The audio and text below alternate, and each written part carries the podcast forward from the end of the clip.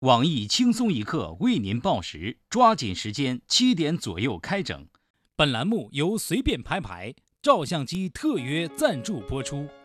哎，老李，好久不见呢，你这是干啥去了？哎，这不听说前两天老刘头在高速公路上拍那个违法车辆，被奖了几百块钱嘛？我今天呢也去碰碰运气，也不知道咋回事。你说老刘头那相机怎么就拍的那么清楚呢？你看我这个啥都拍不出来。你还不知道呀？人家老刘头用的那可是随便拍牌照相机。随便拍照相机是采用火星进口的特殊化学物质，经过上百名科学家进行了上万次讨论，历时半个世纪才完成的高科技产品。有了它呀，别说是拍违规了，拍隔壁老王对你媳妇儿干了啥，那都不是梦。是吗？这么神奇？那我赶紧去订购一台。拍违规、拍老王、拍 AV、拍私房，有了它，奖状奖金随便拿；有了它，官员私房随意拍，想怎么照就怎么照。还在等什么？赶快拿起电话订购吧！记住哦，我们的订购电话是五四二八五四二八二八九四幺。下面偷偷插播几条新闻。各位友，大家好，我是买不起房、斗不起丈母娘的小强。大家好才是真的好，我是衣食住行都有高富帅刷卡的小小。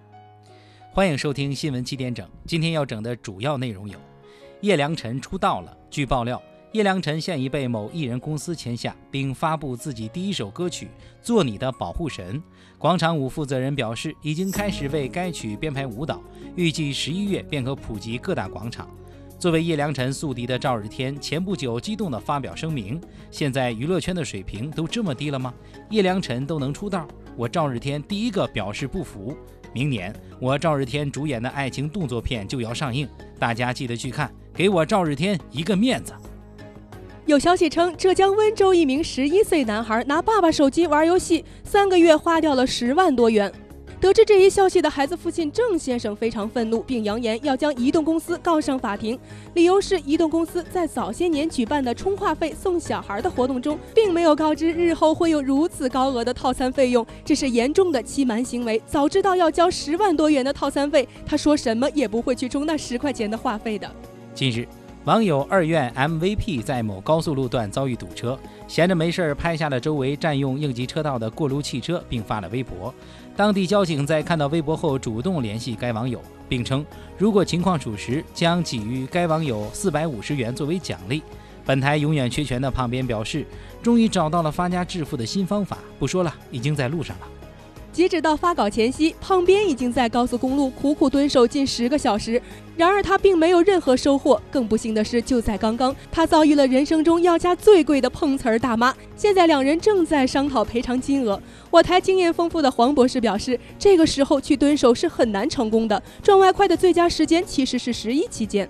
近日，某国一名十九岁小伙因网购二十四支仿真枪，被法院以走私武器罪判无期徒刑。接到判决的小伙非常不满，表示：“如果你能用仿真枪打死我，我就承认这是枪。”听了这话，几名临时工纷纷举起仿真枪，对该小伙进行了惨绝人寰的群殴。事后，躺在重症监护室的小伙接受了该判决结果。上海地铁上，一名小伙不仅随地吐痰，还对指责他的乘客进行咒骂。行为非常恶劣。就在周围乘客都愤愤不平的时候，一名黑衣男子突然从天而降，用一记香山无影脚成功化解矛盾。事后，记者对该黑衣男子进行了采访，男子表示：“举腿之劳，无足挂齿，能动手尽量别吵吵。”没房子不好使，穷的吃麻辣烫连汤都要喝。最近，一名东北丈母娘以犀利的言辞瞬间火遍各大网络。其实，我台最有钱的富二代李天二也曾有过类似经历。当时，女友的父亲向他索要一个双层别墅，外加一台奔驰汽车未果，于是认定他是一个前途没有的屌丝，并导致天二和女友分手。事后，天二表示说：“车好说，把劳斯莱斯卖了，换一个就行。”但房子总不能把家里的三层别墅拆掉吧？据外媒《华尔街日报》最新的消息称，根据官方数据，中国未售房屋总面积超过六个曼哈顿。对此，中国公民表示，现在房价太低，尚不构成挑战性，买涨不买跌是我国的基本国情。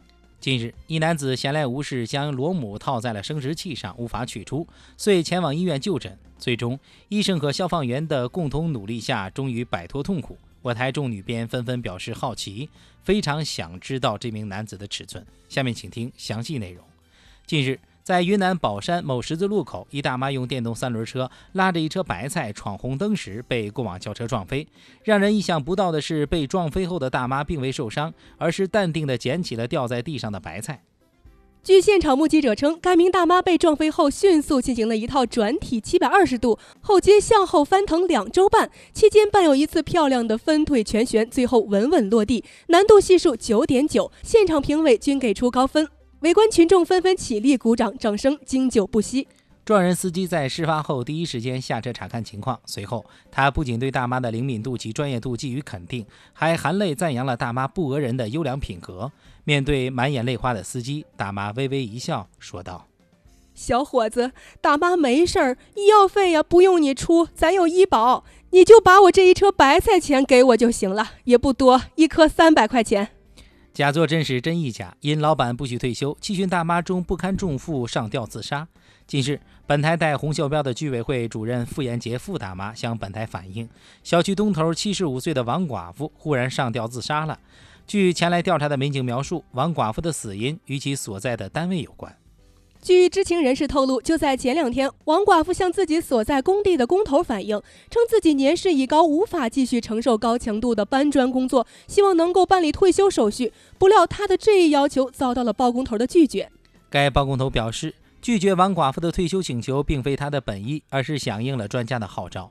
因为就在不久前，有专家发声称，延迟退休应先从女性下手，因为她们更加长寿。王工头认为，相对于工地上八十五岁的刘大娘、九十三岁的赵大爷，王寡妇还是年轻的，年事已高，只是她想偷懒、好逸恶劳的说辞罢了。对于此事，民警正在进行进一步的调查取证。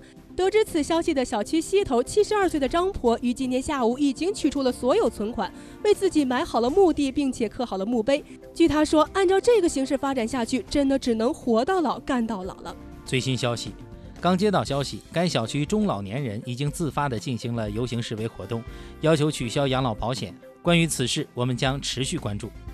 今天的新闻七点整就先整到这里。轻松一刻主编曲艺，写本期小编大宝将在跟帖评论中跟大家继续深入浅出的交流。明天同一时间我们再整。